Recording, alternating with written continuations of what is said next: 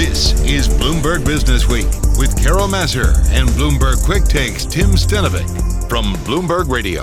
Hi, I'm Carol Massar. And I'm Tim Stenovec of Bloomberg Quick Take. Welcome to the weekend edition of Bloomberg Business Week. I'm losing count, Tim, but it is week 47 working from home still for many because of the pandemic. But remember also, this week we had a snowstorm in the Northeast. Yeah, it was an interesting week where markets settled down after last week's frenzy over those meme stuff. Yeah, right. It, we did. We even talked about this throughout the week. It felt like things calmed down a little bit. It did, but the story is not over, Carol. No, and one company in particular that was in the spotlight, Amazon, on the news that the man who created it all, Jeff Bezos, stepping down as CEO. Look, this left me speechless on Tuesday afternoon, and I wasn't the only one. I uh, uttered a loud expletive when I saw the news. This hour, we're going to hear from Bloomberg's Brad Stone, who literally wrote the book about Amazon on why now and the new era at the company. He definitely was speechless. Also this hour, J&J's chief scientific officer on their one-shot COVID vaccine. We have to stay very vigilant, and we have been able to do that with a single dose. Plus, speaking of the vaccine, dispelling this continues to be a challenge. I think it's something that we're going to be working on all through first and second quarter of the year. Bishop T.D. Jakes on getting blacks and minorities to actually take it. We begin with this week's cover story, and we've lost count on how many COVID related cover stories Bob Langreth has done for Business Week. As the world continues to try to get COVID 19 under control, Bob's story this week reminds us that it's never too early to start planning for the next pandemic. uh, I can't believe we're already thinking about that, Carol. Yeah, and he's not kidding. We got to start planning now. Here's Bob Langreth, who is healthcare reporter at Bloomberg News, who joined us along with Bloomberg Business Week editor Joel Weber we need a plan for it and yeah. you know the, the the cover line there ready for the next one it ends with a question mark like ready for the next one and yeah. right now we are not and um, what bob did um, and reported out here and i've lost track of how many cover stories yeah. uh, bob's done over the course of the last year for us uh, it's been truly amazing um, but what he really maps out here is the five point plan and if we were to get on it and you know jump all over this five point plan we might find ourselves um, in a pretty decent place, certainly a better one than we found ourselves in a year ago, uh, right about now. Um, and, and, Bob, along the way, you also got some exclusive reporting uh, about you know how close we were to actually maybe having a, a, leg up on on viruses like this. Um, so walk us through what what you learned um, as you reported out uh, your cover story. Yeah, so it turns out that as I did this reporting, you know, that there were a, a lot of people thinking about this and interested, you know, uh, years they didn't know it was going to be a coronavirus, but everyone knew something was coming eventually, the infectious disease experts did. And there were people that were thinking about how to prepare and how to do things, but uh, there just wasn't the willpower and energy to get it done. And one company, GlaxoSmithKline, I found out through my reporting, actually proposed a whole uh, kind of a epidemic uh, preparedness vaccine research center they proposed this to uh, the U.S. government, to BARDA, uh, which is what's funding a lot of the vaccines now. It's a small agency funding a lot of the vaccines now. And they proposed a research center that would look have looked in specifically into messenger RNA vaccine, that's uh, one of the successful vaccines, and adenovirus-based vaccine. That's the other type of vaccine that's been successful. And the idea was they would have taken like everything uh, that you know looked worrisome and gotten prototype vaccines you know into early trials so they could be ready to go and invent the next epidemic. But it just didn't happen, so we weren't quite as prepared, you know, as we should have been. Right, and we should have been. Right, we could have been. That's the whole point.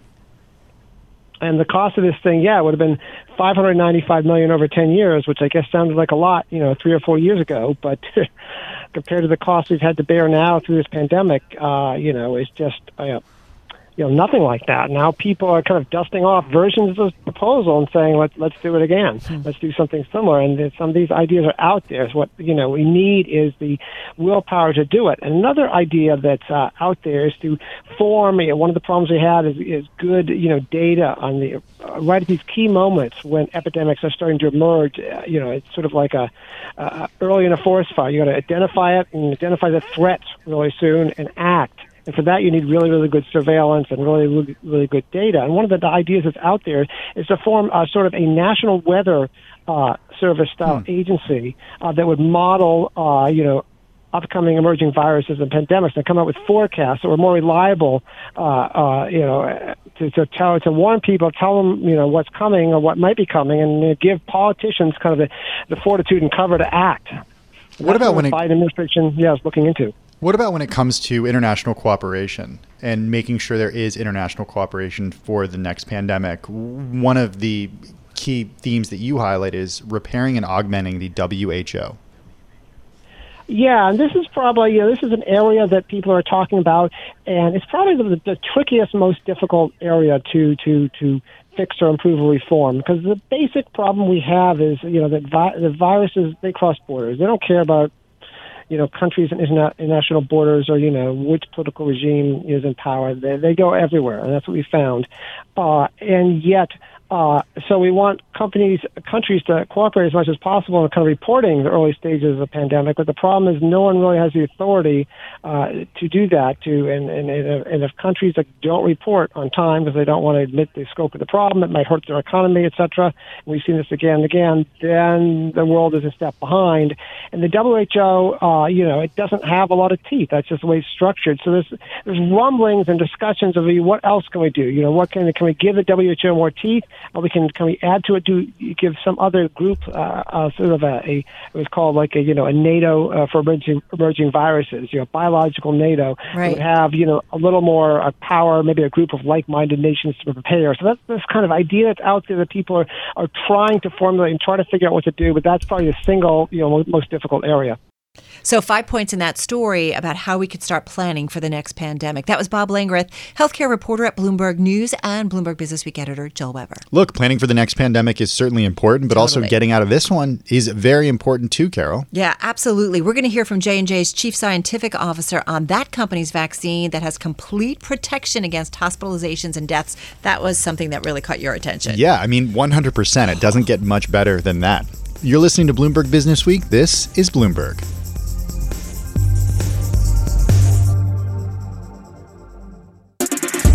This is Bloomberg Business Week with Carol Massar and Bloomberg Quick Takes Tim Stenovec from Bloomberg Radio. So the virus and vaccine rollout continue to be front and center, Tim. We know that this week we saw California, New York announcing plans for new stadium sites for mass inoculations, and more drug companies continuing to work on their experimental vaccines and also figure out how to take those existing vaccines to defeat new mutations. Well, just about one week ago, Johnson & Johnson made news by saying that its one-shot vaccine generated strong protection against COVID-19 in a large late-stage trial, including preventing 66% of moderate to severe cases of the virus 85% of severe infections, and 100% of hospitalizations and death. This is great news. And then this week, J&J filed with the FDA for emergency use authorization for their experimental COVID-19 vaccine.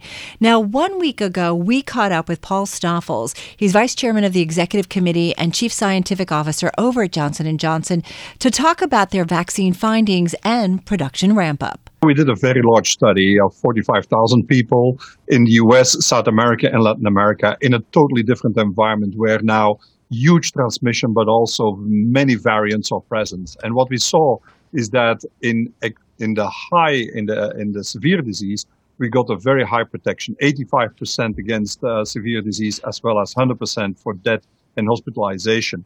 And that across the entire uh, study, including the South Africa study. And why is that important? We did 6,000 people in South Africa, and we found that 90% of the strains were the South African strains. And we got even a better, we got an 89% protection in South Africa against the severe disease that 100% against hospitalization and 100% against death. So that shows that the vaccine is efficacious in, in severe disease as well as against significant new strains. Given the results of this study, do you expect new and even more powerful variants to emerge in the future? Yeah, we have to stay very vigilant. Uh, uh, there is so much viral virus replication in the world, and now new vaccines being used, and the virus is following the Darwin principles: the fittest survive, and they will take over as in in that race. And so you will see probably more variants, but um, strong immunity, antibody immunity, and cellular immunity probably can overcome that. But we have to stay very vigilant. And we have been able to do that with a single dose. And I think that is going to be very effective in fast rollout as we are uh, making a billion doses in the course of the year. Well, let's talk about that because when you talked with our David Weston last fall, Paul, that's exactly what you talked about a billion doses you anticipated for 2021. So that's a real number. You expect it. And can you give us an idea of that billion dose rollout? What does it look like over the next few months? Yeah. So at the moment we are we are setting up many manufacturing plants in late stage. We are getting approval from different regulators in the world on that. So it's in full upscaling. And as we will deliver a billion over the year, it will be region by region, country by country. We work with the government to discuss on how much will be available when, and we'll communicate that. Um, but we are confident that we will be able to make to provide a billion in the course of the year. But what does that mean then? I mean, obviously you've got to get the emergency approval approval. So give me an idea of what the timeline is. I think we're all kind of fixated on getting the vaccine so that our life can get back to normal. So what does the emergency approval yeah. process look like? And then when do you actually anticipate getting vaccines into arms and then at what rate? Yeah. So we will submit a, a, filing. So we noted the, the data now. Uh, we uh, we worked on it. Uh, we finalized, and then the FDA and EMA will have to do their work. The European as well as the US, US agency will start their work, and, ho- and, most likely towards the end of February we'll have an advisory panel pending, of course, decision of the FDA, and then we'll see uh, getting approval, emergency use approval, and then in March we'll be able to start delivering vaccine. So you think a realistic timeline for us to actually receive a Johnson & Johnson single dose vaccine would be March? It will start in the month of March. Uh, there also with the U.S. government, we have made an agreement over this for several uh, for for 100 million vaccines to start with, and we'll keep up to that agreement to, to be able to deliver that. I'm wondering how you see this shot being used in the context of, of this, as you call, pandemic recovery toolkit. You know, especially fitting in with the mRNA vaccines that we see from Moderna and, and Pfizer as well. Hmm. The rollout of those has, has been really tough here in the United States. There have been a lot of speed bumps, but uh, you don't have to keep this one at a temperature for a very a very cold temperature for a significant period of time. I mean, there are a lot of differences here. How do you see the rollout uh, working in the context of these other vaccines?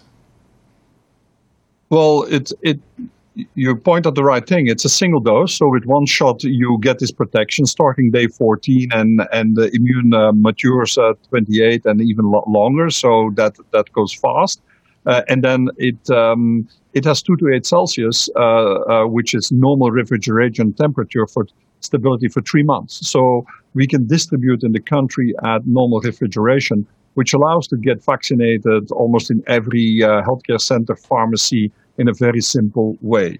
Um, so, and that, that will help. And the single shot combined with that and the high efficacy for, for severe disease, death, and hospitalization can have a very important effect. In addition, very short, very clean safety profile. We have uh, we have not observed serious adverse events, no anaphylactic shock. So further to be evaluated by the regulators, but that will also be an attractive feature with uh, with a very favorable safety profile. So that means that people who perhaps have not been adv- who had been advised against getting mRNA vaccine, uh, this could be an option for them could be an option, but it will be determined by the authorities who will get access first, as this is a emergency use application. It's uh, it will be distributed by the government. Mm-hmm. Hey, Paul, do you see this as a vaccine that's going to help with some of the logistical challenges that we've seen in the vaccine rollout? Because this two dose, you know, often having to be refrigerated at extreme temperatures has has complicated the process. Do you see this J and J vaccine maybe easing those logistical uh, hurdles? It will simplify logistics significantly because it can also follow normal pharmaceutical distribution centers. We don't need, in fact, any special any special circumstance to bring this vaccine to the places where it can be used. So that is going to be good. And then, uh, and yeah, the the normal refrigeration will make it simple. Single dose will make it simple. So one thing I want to ask you, and I just want to go back to because you talked about a billion doses. Um, I'm just curious how many you guys have already manufactured at this point and that are kind of ready to go once the FDA says, go ahead, J&J. We have var- uh, vaccines ready. A lot of upscaling is ongoing, and in the weeks and months to follow, we will be able to, to uh, communicate all about quantities and deliveries. Well, it certainly is all hands on deck at Johnson & Johnson and around the world in getting vaccines developed. That was Paul Stoffels, Vice Chairman of the Executive Committee and Chief Scientific Officer at J&J. That full interview, though, you can also hear on our podcast feed. You're listening to Bloomberg Business Week. Tim, as pharmaceutical companies work on getting out those COVID-19 vaccines. Well, the other battle, Carol, is convincing people to actually get the shots, especially in minority communities. That's next. And a little bit later on, Jeff Bezos Bezos delivering a shocker as he steps down from the top spot at Amazon. This is Bloomberg. This is Bloomberg Business Week with Carol Massar and Bloomberg Quick Takes Tim Stenovec from Bloomberg Radio. Carol, we're learning more and more about who's taking the vaccine in, in different parts of the country, and we're getting some distressing figures. New York City initial vaccine data show a deep racial disparity. So let's go through some of these numbers here because they're pretty stark. White residents made up almost half of the people who have received at least one dose, despite consisting of only a third of the population here in New York City. This is according to a great story we had last week in Bloomberg. Yeah, Tim, I feel like this has been a story that we've been talking about a lot during the pandemic, how it has disproportionately affected affected certain communities, especially minority and black communities. And what you talk about what's going on in New York City, we're seeing that more broadly around the country. The AP, the Associated Press, did an analysis and they found that an early look at the 17 states and two cities that have released racial breakdowns through the 25th of January found that black people in all places are getting inoculated at levels below their share of the general population and in some cases significantly below. And we know that there have been leaders in the black community that are really trying to reach out to their populations to get the vaccine.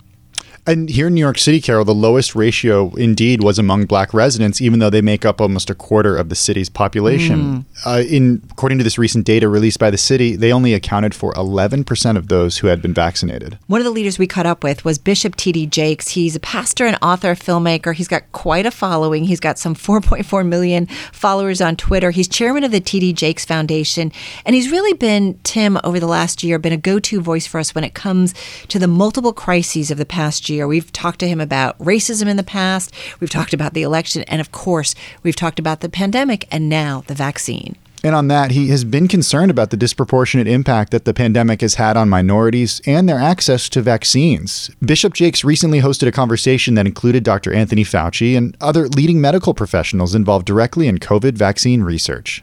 We did an extensive uh, conversation with Dr. Kizzmekia Corbett and Dr. Oghougho from Yale University, and she's from the Institute of Allergy and Infectious Diseases, and of course, Dr. Fauci, just to aggregate information and ask some questions that would help to alleviate some concerns or address some of the concerns that are, are prevalent in the African American community. Do you think those concerns, Bishop Jakes, are, are being addressed? Are are you hearing that those concerns are, are shifting as we learn more and more about the vaccines? I, I think that they are gradually shifting in certain pockets. Of course, the African American community is not a monolith. And so, depending on your age and, and, and who you congregate or coalesce with, uh, your perception of the situation might be varied according to your age group and how closely associated you are with the tremendous amount of deaths that we are seeing. Uh, being a pastor, also, I'm abundantly aware of how many funerals we're conducting mm-hmm. and really have a front row seat on the families behind the numbers. So it's very apparent to me that we are definitely losing lives at a much larger rate than our white counterparts. And uh, so it was really important to me to use our platform to level the playing field and get out uh, uh, adequate and accurate information. Right. The CDC did come out and they've talked about Black, Hispanic, and Native American people dying from COVID 19 at almost three times the rate of white people. So, Bishop Jakes, do you feel like things are improving, that there's more information out there, maybe education to put the black community maybe more at ease so that they will up in terms of uh, their numbers for getting the vaccine? My biggest concern is that even where the uh, attitude is improving, the access is not. Mm-hmm. So we're only having about 10% uh, penetration into the black community where it is accessible, particularly to our older citizens, where they can easily get in for one and then come back and get the second uh, vaccination that's necessary to uh, secure some relative safety from, from being infected. And so that that is a problem. Accessibility is a problem. And then dispelling this continues to be a challenge. I think it's something that we're going to be working on all through first and second quarter of the year, probably into the third quarter, uh, getting them comfortable just due to the fact that we've had so many historical disparaging uh, incidents that have occurred between health professionals, government officials, and the black community that have continued to cause an angst and an anxiety amongst people of color in trust associated with uh, taking the vaccination. I think that the community most trust its own uh, leadership. There are various leaders. Uh, the faith community is one aspect of it, but also personalities of interest that also have coalesced huge followings of people uh, that they trust uh, their motives. I think that's one aspect of it. And I think people, everyday people off the street, influence people more than even personalities do. So I think they have to use a multi-pronged approach in order to dispel myths. And unfortunately, you're also fighting the onslaught of social media and, and wrong information being right. perpetuated. Yeah, that fight is a reminder from officials that we really need to focus on the science and medicine when it comes to the virus and vaccine. That, again, was Bishop T.D. Jakes, pastor, author, filmmaker, chairman of the T.D. Jakes Foundation. As we've heard, leaders in the faith based community are integral in reducing COVID vaccine skepticism mm-hmm. and hesitancy. But look, Carol, when you think about this in the historical context of like the Tuskegee experiment, you the understand. vaccine hesitancy absolutely makes sense. Yeah, you understand the fear that's out there totally. You're listening to Bloomberg Business Week. Still ahead. Jeff Bezos delivers quite a surprise this week. That's next. This is Bloomberg.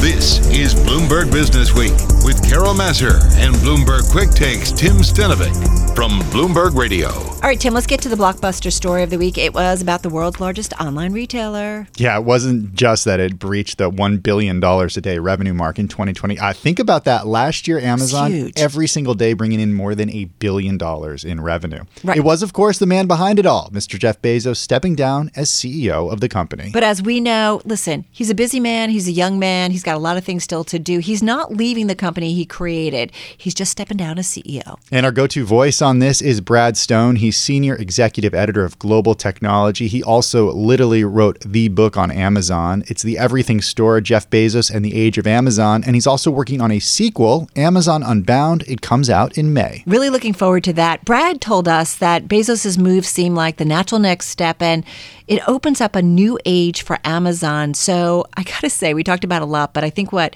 we love most in talking to Brad was that he, like most of us, was really, really surprised by this news. I uh, uttered a loud expletive when I saw the news.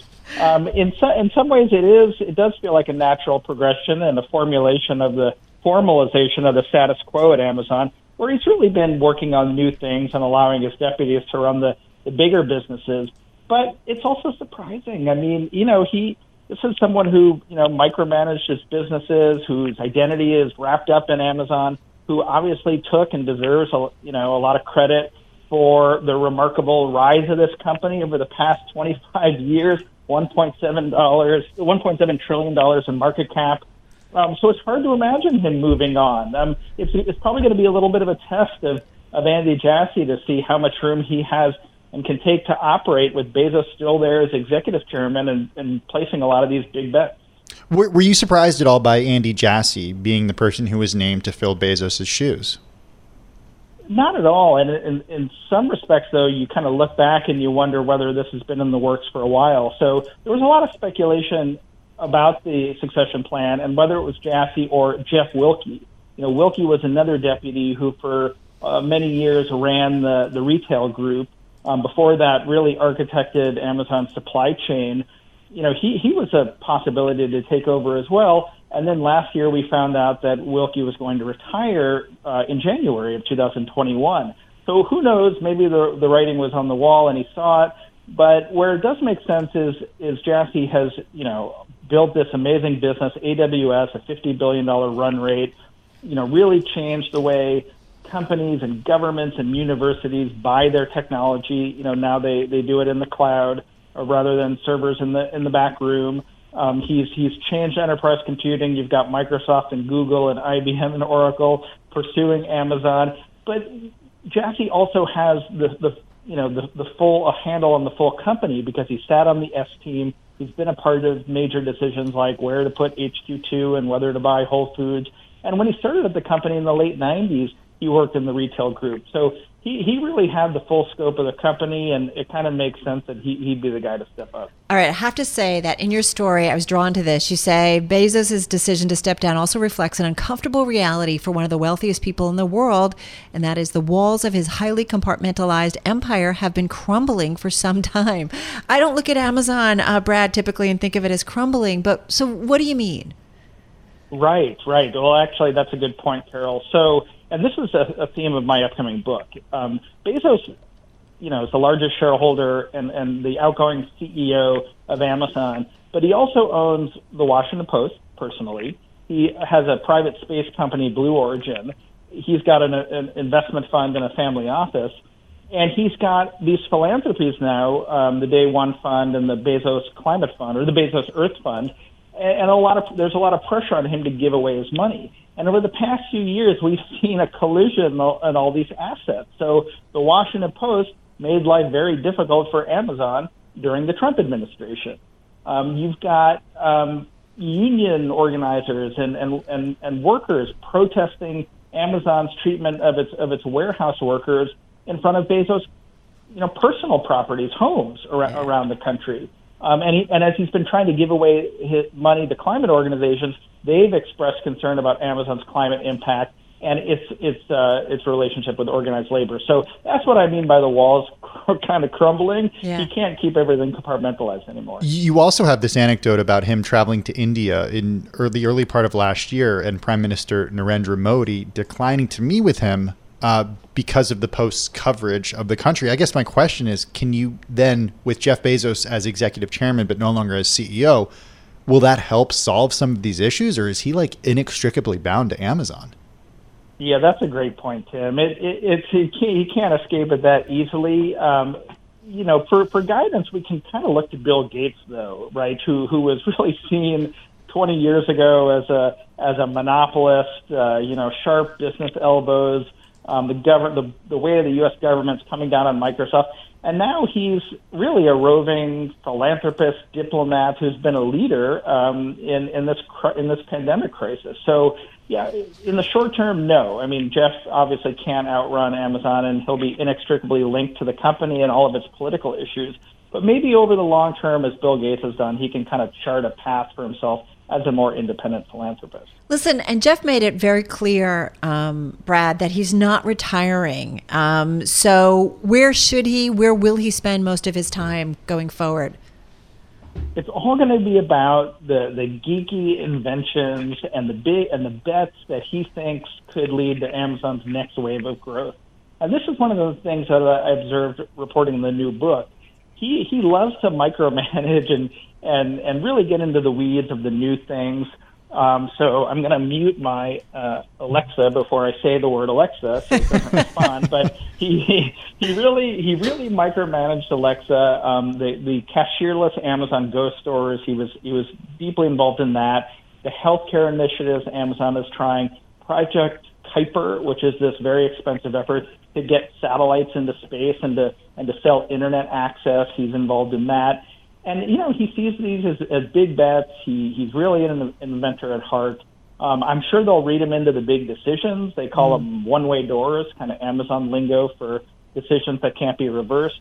Um, but I expect that um, in addition to all the other stuff, he's going right. to continue to uh, to basically geek out at Amazon. Brad, I want to talk about space. When it comes to the wealthiest people in the world, uh, Jeff Bezos is number two. Elon Musk is number one, according to the Bloomberg Billionaires Index. They are both involved in a new kind of space race. Where does uh, Jeff Bezos stack up versus Elon Musk? Right. Well, it's, not a favorable juxtaposition, at least right now. I mean, SpaceX is launching, it seems, every week uh, the the Dragon Nine to um, uh, to orbit to the International Space Station. Um, it's it's uh, it's been it's been testing, I guess, the the Starship, the the the, the larger rocket, with kind of kind of entertaining entertainingly exploded upon attempted landing. But um, SpaceX also announced that they're going to be bringing um, paying astronauts, paying tourists to orbit, and and Blue Origin, you know, frankly, hasn't really hasn't really hit any of those benchmarks. It it has always taken a more step by step approach um, the the first project is called New Shepard, and he wants to take like like Richard Branson, uh, Blue Origin wants to take paying tourists to suborbital space, so the very edge of space, and they've been working on that for 15 years. And I, I gather, and I reported that they're gonna that they're hoping to take human passengers later this year, but that's going to be a big test for the CEO Bob Smith, uh, who who joined a couple of years ago, um, to see whether they can really safely pull that off. And then Blue Origin's building a rocket called New Glenn, which will more directly compete with uh, with SpaceX's uh, launch capacity. But that's delayed, and, and that's probably got a couple of years until it, it comes out of the factory. So Bezos spends a lot of money on this. I, you know, they profess that it's not a competition, that they're taking their time, that there's lots of room for many winners in, in this growing category. But I know that I, I suspect and, and strongly suspect that the mismanagement there and the slow progress really frustrates Jeff Bezos. I remember when it felt like these space companies, whether it was hmm. Branson, whether it was Elon Musk, whether it was Jeff Bezos, that it just seemed like a kind of a fun thing for billionaires. Elon Musk has shown it's a lot more serious than that and a real business um, going forward. I do wonder, speaking of fun, the timing of this is it just not as much fun to, to run the company? Mm. I'm just hmm. trying to understand a little bit about Jeff Bezos and his timing. Well, you know, we don't, of course, know for sure because they're being very circumspect in, in what they say. But we can we can take a couple of guesses as to why Bezos has, has mo- is moving on later this year from the CEO role to be executive chairman. And I think you're right. I mean, one one of it one of the factors is that the CEO of the company is going to be the guy getting grilled in Washington, getting grilled by the FTC, getting grilled in in Brussels. And as we saw last year when Bezos had to testify in front of the House antitrust uh, subcommittee, he would probably be rather doing other things. Look, Amazon needs to look for big bets that can keep revenue growing, which it certainly did, up 44% in the fourth quarter of the year. That was Brad Stone. He's senior executive editor of Global Technology, also the author of The Everything Store, Jeff Bezos and the Age of Amazon, and the upcoming sequel, Amazon Unbound, comes out in May. Yeah, looking really forward to that book. My understanding is you can already start pre ordering it. Just going to put in a little plug for Brad. All right, that wraps up the first hour of the weekend edition of Bloomberg Business Week from Bloomberg Radio. I'm Carol Massar. And I'm Tim Stenovec. Coming up in our next hour, more on Amazon and the CEO who will take over for Jeff Bezos. Plus, Bitcoin may have recently taken a backseat to the likes of the meme stocks, but it is still on a tear after last year's surge. We've got one Bitcoin slayer that's been buying it up. And women of color only receive 0.6% of venture capital funding. Why black female entrepreneurs get less than 1% of venture capital funding and what can be done about it. And buckle up, the CEO of Subaru of America on pandemic buying. That's all the next hour of Bloomberg Business Week. This is Bloomberg.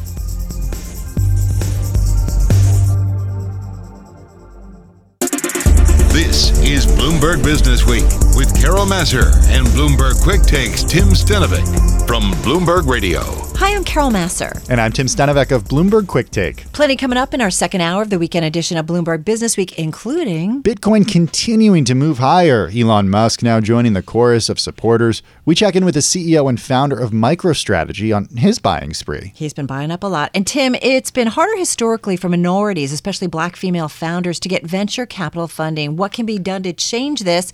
We're going to talk about that and the CEO of Subaru of America on the company's recent record month. I loved this interview, Carol. Well, thank you very much. First up, though, let's get back to our big business story of the week. We can't stop talking about it. Of course, we're talking about Jeff Bezos of Amazon not leaving the company, but stepping away from the CEO spot. And in his job, a longtime Amazonian and someone who is very much in the mold of Mr. Jeff Bezos, but not yet a household name. Yeah, but I'm guessing, Tim, he probably will. We're talking about Andy Jassy. He takes over as Amazon CEO later on this year.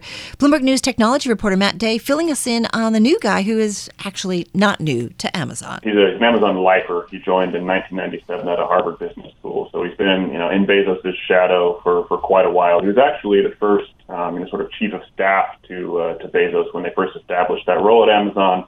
He was very much in the mold of, uh, of the executive he's been following for, for quite some time there.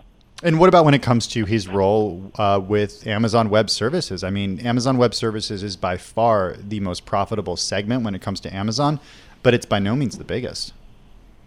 That's right. Um, you know, I think people were surprised. You know, it's just five, six years ago now when Amazon first broke out the revenue from Amazon Web Services. Andy Jassy's led it since its inception. Um, it is the biggest profit driver for the company. It's really reshaped how um, corporations of all sizes buy their own technology. You know, they're far and away the leading cloud computing company.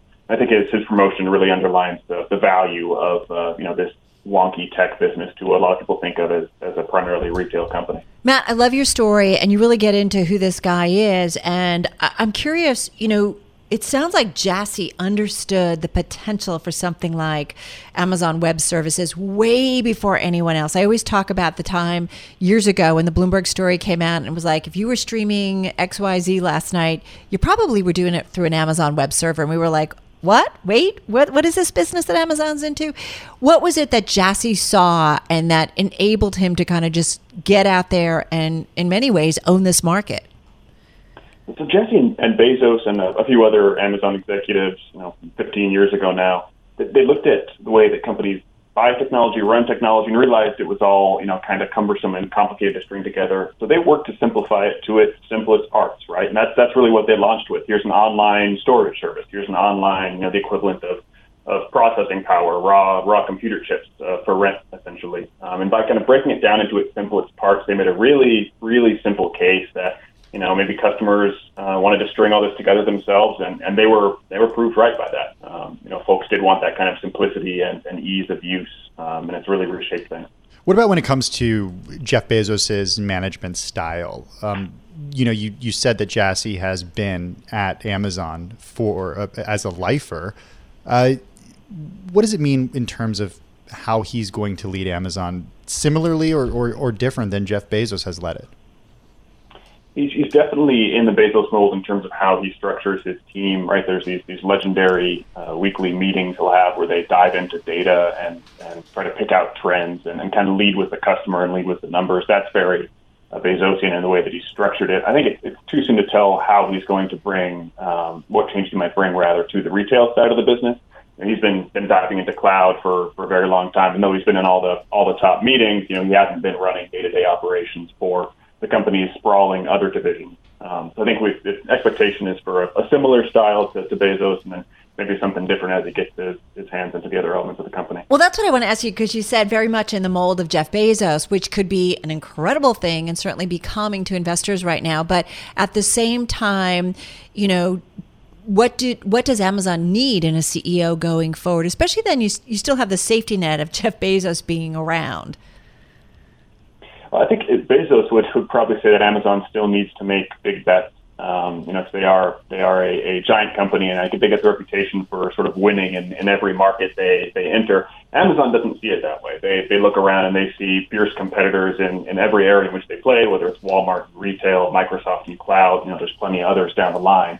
And so I think the, the marching orders for him coming in, certainly as Bezos would, would project it, is to keep making those kind of large bets that can move the needle for, you know, what's already a, a you know, $1.7 trillion company. Uh, hey, Matt, what does this mean for Amazon Web Services now? Because, um, look, since Amazon established AWS years ago, there's so much more competition and there's also uh, pricing pressure. For sure, and that's it's been a little bit of a debate in the financial analyst community. You know, what threat do uh, you know, Microsoft and Google, who are very much you know following the AWS playbook, what threat do they present to to Amazon's cash cow? You know, I think this this elevation certainly answers the you know does Amazon want to cleave off Amazon Web Services conversation. It's been a, a long point of debate about whether it'd be worthwhile to spin off that unit just because of the obvious differences from the retail business you know, Jassy taking the, the top role probably cools that uh, for, for a little bit anyway. Right, because do they, in some ways, it, it, provides them a bit of a cushion to have that uh, company part of, you know, the Amazon umbrella at this point? Oh, absolutely. Um, but I think there's there's been some drag from the uh, uh, if you're sitting on the AWS side anyway, just all of the sort of political entanglements that Amazon has found itself in thanks to its, its market power in retail and, and some of the, the you know personal feuds uh, between you know former President Trump and, and Jeff Bezos. You know, I think if if Andy were being a little candid, Andy Jassy, he might admit that uh, you know being related to Amazon is maybe hurt AWS in some sales conversations over the years. So it's a, a tricky political line to navigate. Well, Jassy certainly got his work cut out for oh, him. Man, and listen, following in some tough footsteps. just gonna say. yeah, that's a really good point, Carol. But look, he's been at the company for pretty much his whole career. Right. So he knows how it works inside and out. And knows Jeff Bezos inside and out as well. Well, that was Bloomberg News technology reporter Matt Day. Coming up, did you know you can apparently purchase goods on Amazon using Bitcoin and a third party service? I did, I not, did not know that. I did not know that either. I was kind of Googling about this. Bitcoin, though, increasingly finding its way into many things. And if our next guest has his way, it will become the transactional asset of choice. That's next. This is Bloomberg. This is Bloomberg Business Week with Carol Massar and Bloomberg Quick Takes Tim Stenovec from Bloomberg Radio. Okay, so before we were talking about the price of GameStop stock every day, we were doing the same thing with Bitcoin, Carol. Remember, it ran up 305% in the last year, and it's rallying again this year. Yeah, remember in December, it's like every day, it's like, okay, here's where Bitcoin is. Here's where it, you know, moved in the last day. And this week, Elon Musk's support for Bitcoin and a record run up in ETH Ether helped take the market value of digital tokens to an all time high, which is why one listener said to me, You have got to get on Michael Saylor, chairman, CEO, and founder of MicroStrategy, who has been, as we know, Tim, buying up Bitcoin in the last year or so. He joined you along with Bloomberg Intelligence commodity strategist Mike McGlone, who covers Bitcoin. Michael Saylor began by talking about his holdings and that buying spree. We've invested all of our free cash and we've uh, borrowed $650 million. So, I don't know, uh, 200% of our balance sheet, something like that. But but uh, we're up about 1.2 billion since we started buying. So so uh, we have a lot of Bitcoin. Um, in terms of our strategy, uh, we were buying it at ten thousand. We were buying it at eleven thousand. We bought it at nineteen thousand, at twenty-one thousand, at thirty-one thousand. I announced to the world that we bought our last batch of ten million dollars worth at thirty-three thousand eight hundred. I think we'll be buying it forever. Forever. What? Where do you see We're it gonna? Keep buying. Well, yeah, we know. We know you like it. Um, Where do you see the value going? We've had, you know, various guests come on and talk about a quarter of a million dollars. Where do you see it going? Well, look, I think Bitcoin is digital gold on the world's first digital monetary network. And so it represents a high yield savings account to consumers, and there's plenty of them that would like to get paid 200% tax free. It represents digital gold for institutions, and they've got a big problem. They need a safe haven. It represents a monetary network for Facebook and Google and Amazon investors and it's a lifeboat for a billion people in the developing world that have currencies that are collapsing. So if you wonder where's it going, well, first it's going to flip gold, which is going to take it to five hundred thousand dollars a coin. Then it's going to start to it's going to start to attract capital from weaker safe haven assets like negative yielding sovereign debt low yielding stock indexes, other types of metals and commodities, right, right, and uh, and the like, and that that'll take it up by another factor of ten. Mike McGlone, you want to come out, come on in on this conversation? Oh yes. Well, Michael, um, thanks for coming on. What, the key thing that struck me about when I really heard what you were doing last summer, and you just nailed the media, and you, hovered, covered it so well, was your your sense of the history. So the the the, the key question I really want to get out of it, I think from you today is how do you think future generations will look back upon you and us and what we're doing now in Bitcoin, um, say 50, 100 years from now, or maybe even just 10 years from now? I think for 5,000 years we had the gold standard, and that was a, a non sovereign bearer instrument store of value. I think for 40 or 50 years uh, we've uh, we've drifted through the fiat standard, and we've been looking for a new anchor. And I think that Bitcoin is is the emergent digital monetary protocol for moving money through time and space. And I think it's good for another 5,000 years, Mr. McGlone. I think it's I think that 50 years from now, people are going to say this was that transition period when the world figured out what a digital monetary network was and what a protocol for moving money around is, and they can't imagine a world without it. Michael, though, let me understand something because what I keep hearing is though there's going to be a fixed supply. So how can it then become something on par? There's a fixed supply of gold as well, but can it be something that we really put on par with gold? And I'm just curious what your thesis is beside, you know, behind investing so much in in one asset essentially. Well, you know, people say fixed supply, but of course, what we're really talking about is 21 million coins infinitely divisible. They're divisible infinitely. So it's only fixed in the sense that the numbers 1 through 10 are fixed you have the principles of mathematics or arithmetic and geometry. There's 360 degrees in a circle. Right. That's a fixed supply. And uh, fixed supply applies to geometry, arithmetic, and conservation of energy and the laws of physics.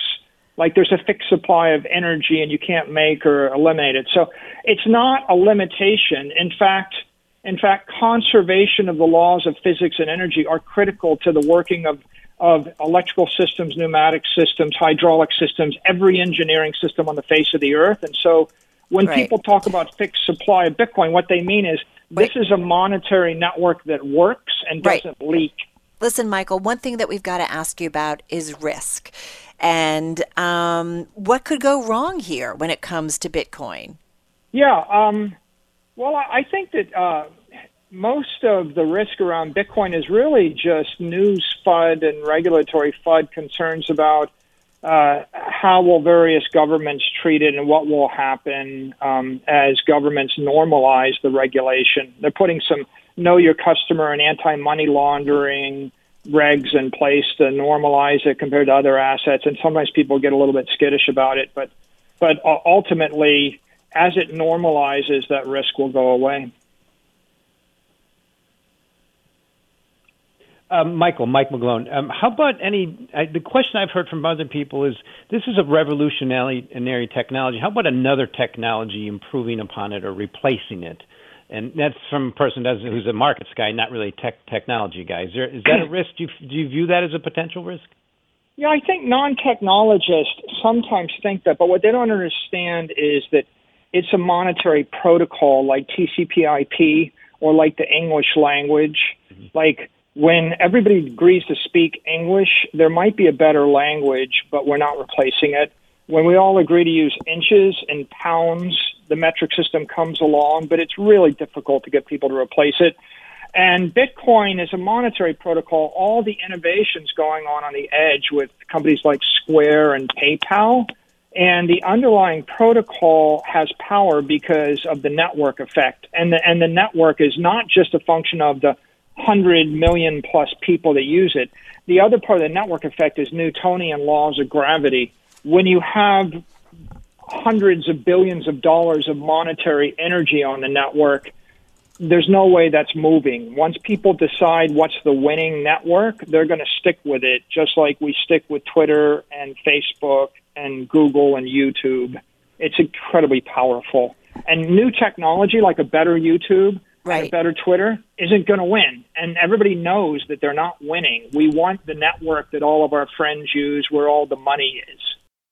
Well, all about access. That was MicroStrategy CEO and founder Michael Saylor, along with Bloomberg Intelligence commodity strategist Mike McGlone. Still to come on Bloomberg Business Week. What we're starting to see is that organizations understand that they have to have a systems based approach. How to create a more equitable playing field in the world of venture capital from one entrepreneur who found it pretty tough to raise the money. This is Bloomberg.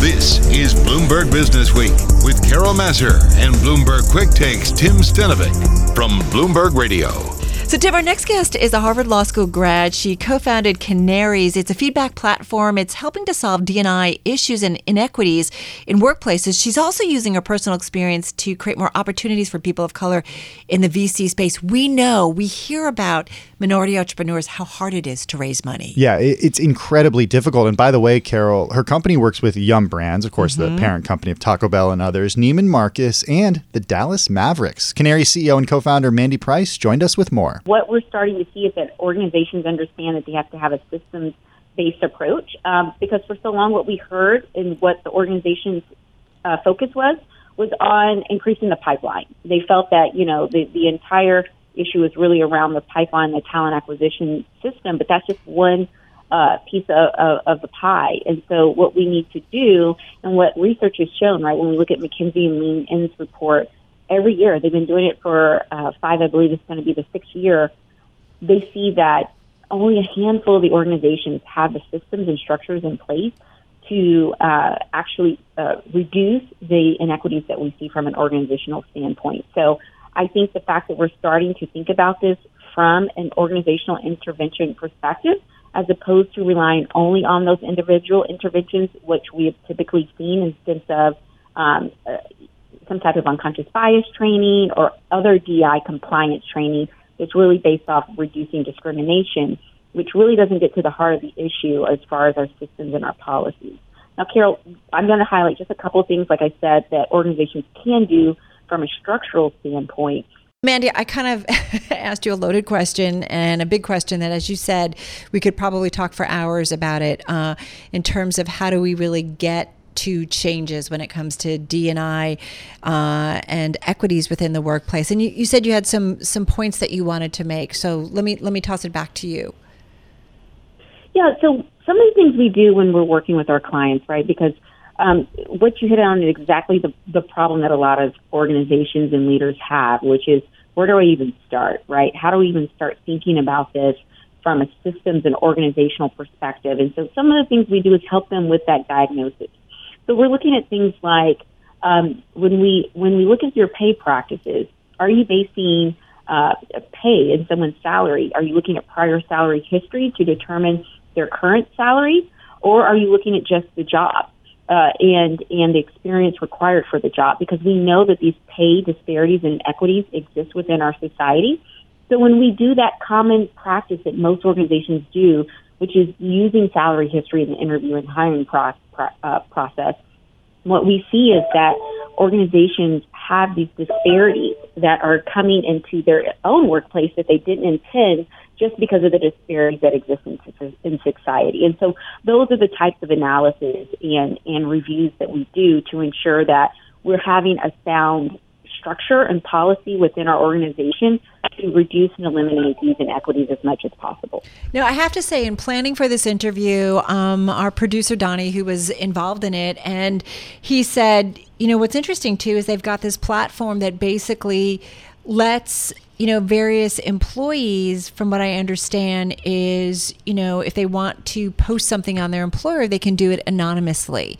And that is, I think, even on your, is pretty, fairly prominent on your website. Talk to us about why this is such an important ability to be able to do.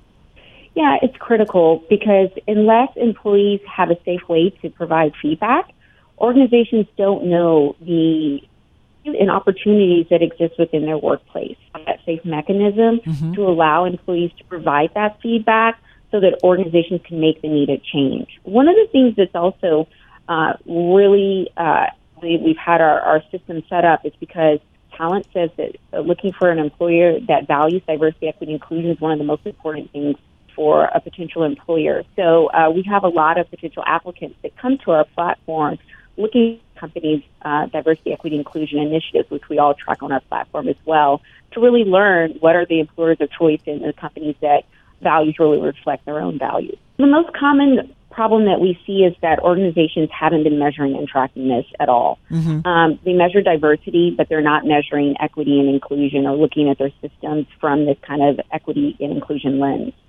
And so, uh, which is really baffling, right? Um, and they're different, right? They're different yeah, they're different. You know, when we think about diversity, diversity is, you know, individuals' identity. That's gender, that's race, that's, you know, your religious background. Those are all diversity factors. When we think about inclusion, that is, I feel like I belong in this workplace no matter what my identity is.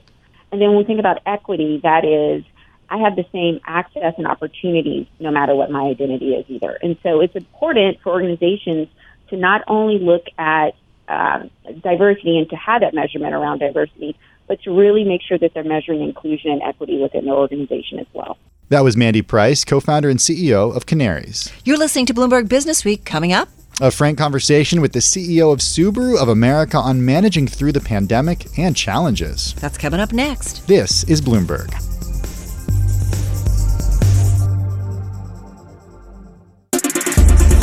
Is Bloomberg Business Week with Carol Massar and Bloomberg Quick Takes Tim Stenovec from Bloomberg Radio.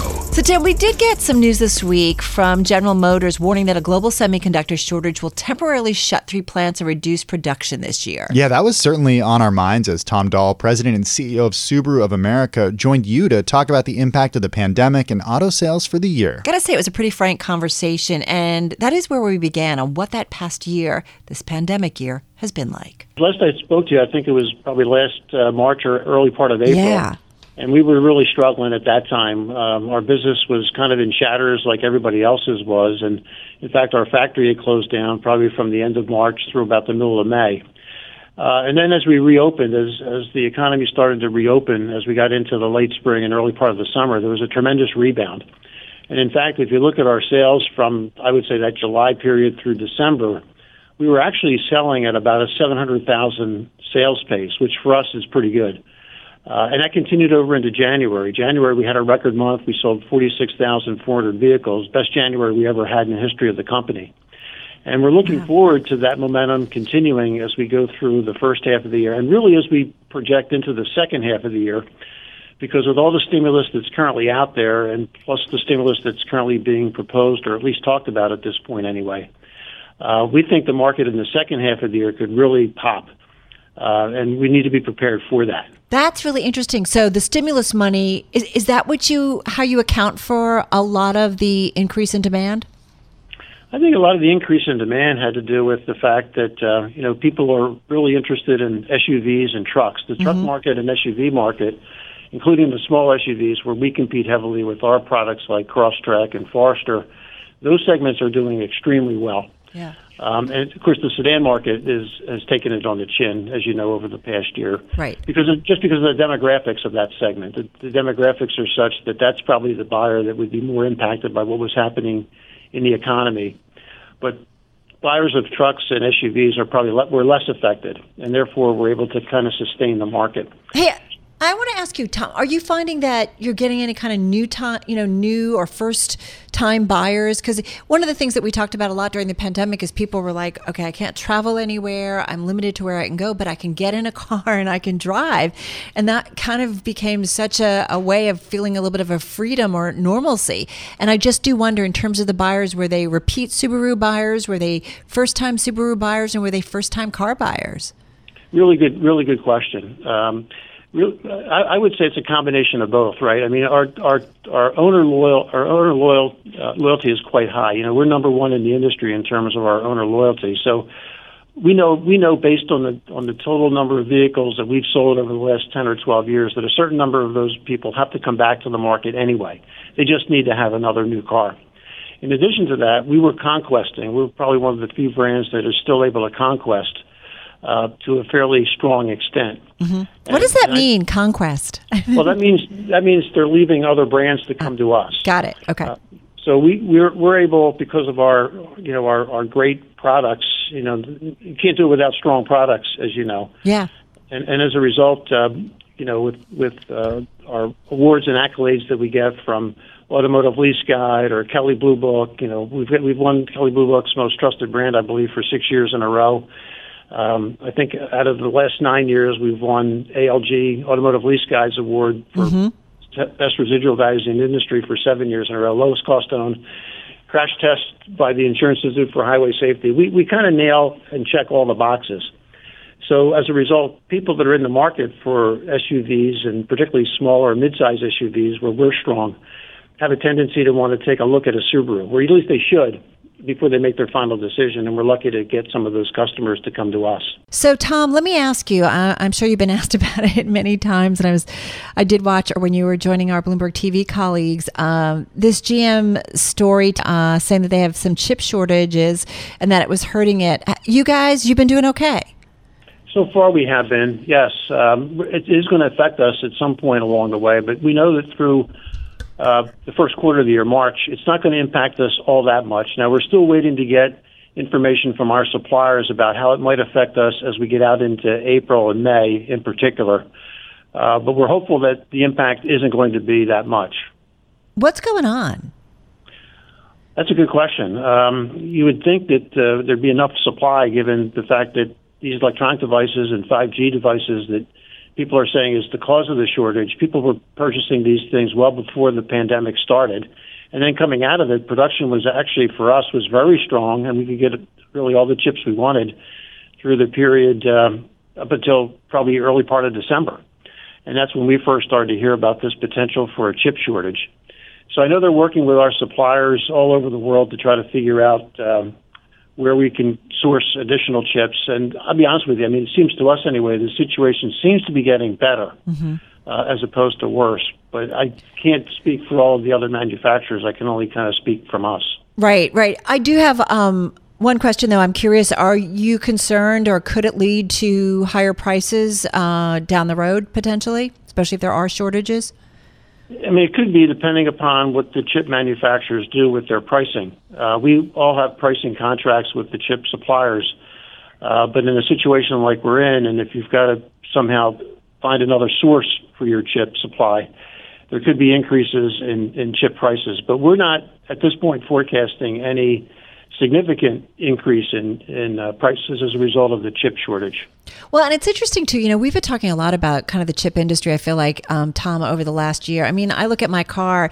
It's so much a piece of technology and the amount of, you know, technology that's in it, running it, and, and as you move towards, you know, EVs, it becomes, I feel like, even more so.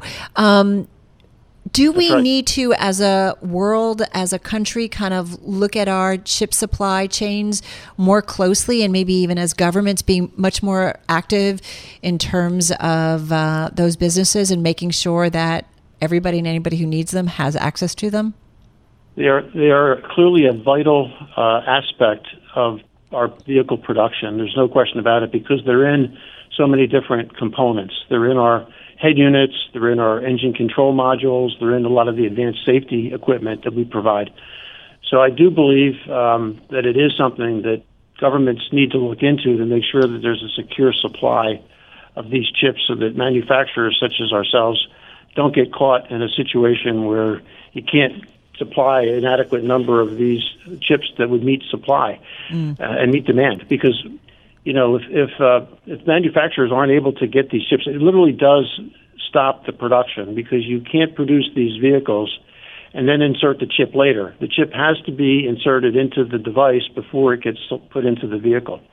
So it really is something that um, you know can can really throw a wrench into the whole production system so it is something I think it needs to be examined and looked into. Yeah, it just feels like that there's been a fair amount of momentum building, especially over the last 12 months. Um, and maybe it has to do with supply chains and trade deals and so on that we've all just been looking at this uh, more closely.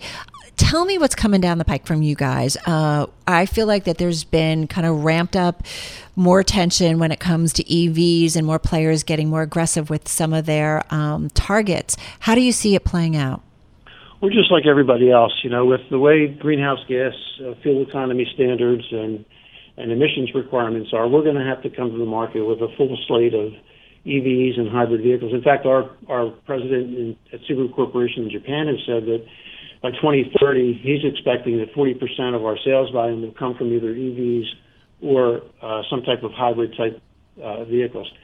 So the, the, the industry is moving in that direction, and it obviously could move faster depending upon what governments do in terms of mandating. Uh, but right now, the issue is more one of, of cost, right? Mm-hmm. How, do you, how do you produce these vehicles at a cost-effective manner such that we can keep momentum that we've got going on in the market um, and keep people employed and, and, make, and making sure that people can really afford these cars? Right, right. It's interesting. I don't feel like we've hit a tipping point, but I feel like, you know, forgive me, Tesla has definitely tra- changed the trajectory here.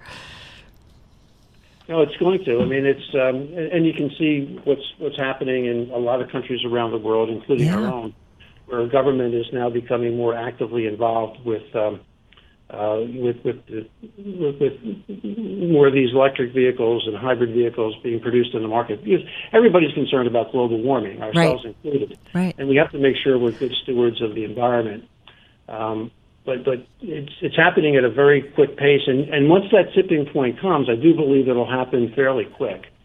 Um, I just think you know we have to overcome some of the range anxieties that customers have, um, and yeah. make sure that the vehicles um, you know, can or, or, meet their needs. That's Tom Doll, President and CEO of Subaru of America, and the full conversation is available on our podcast feed. And that wraps up the weekend edition of Bloomberg Businessweek from Bloomberg Radio. Thanks so much for joining us. I'm Carol Massar. And I'm Tim Stenovec. Be sure to tune into our Bloomberg Businessweek daily show Monday through Friday. It starts at 2 p.m. Wall Street time on Bloomberg Radio. You can also watch our daily broadcast on YouTube. Just search Bloomberg Global News. And check out too our Bloomberg Businessweek podcast. Find that at Bloomberg.com, Apple, or wherever you get your podcasts. And it's also Tim where you'll find our extra podcast. This week it's Anthony Denier. He's the CEO of the commission free online trading platform Webull. He also happens to be an Alibaba alum that also got caught up in the frenzied trading around meme stocks like GameStop and others. We've been very fortunate to have to be growing at a, at a very fast pace over the course of the past year and a half, in particularly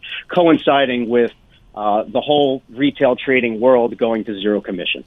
And you can also see me on Bloomberg QuickTake, available on Bloomberg.com slash QT and streaming platforms like Roku, Apple TV, Samsung TV, and more. Is that where we'll find you digging out your car still? yeah, I, I, still am. It was a lot of snow, Carol. Good luck with that. Bloomberg Businessweek also available on newsstands now at Bloomberg.com and on the Bloomberg Terminal. Have a great weekend, everyone. This is Bloomberg.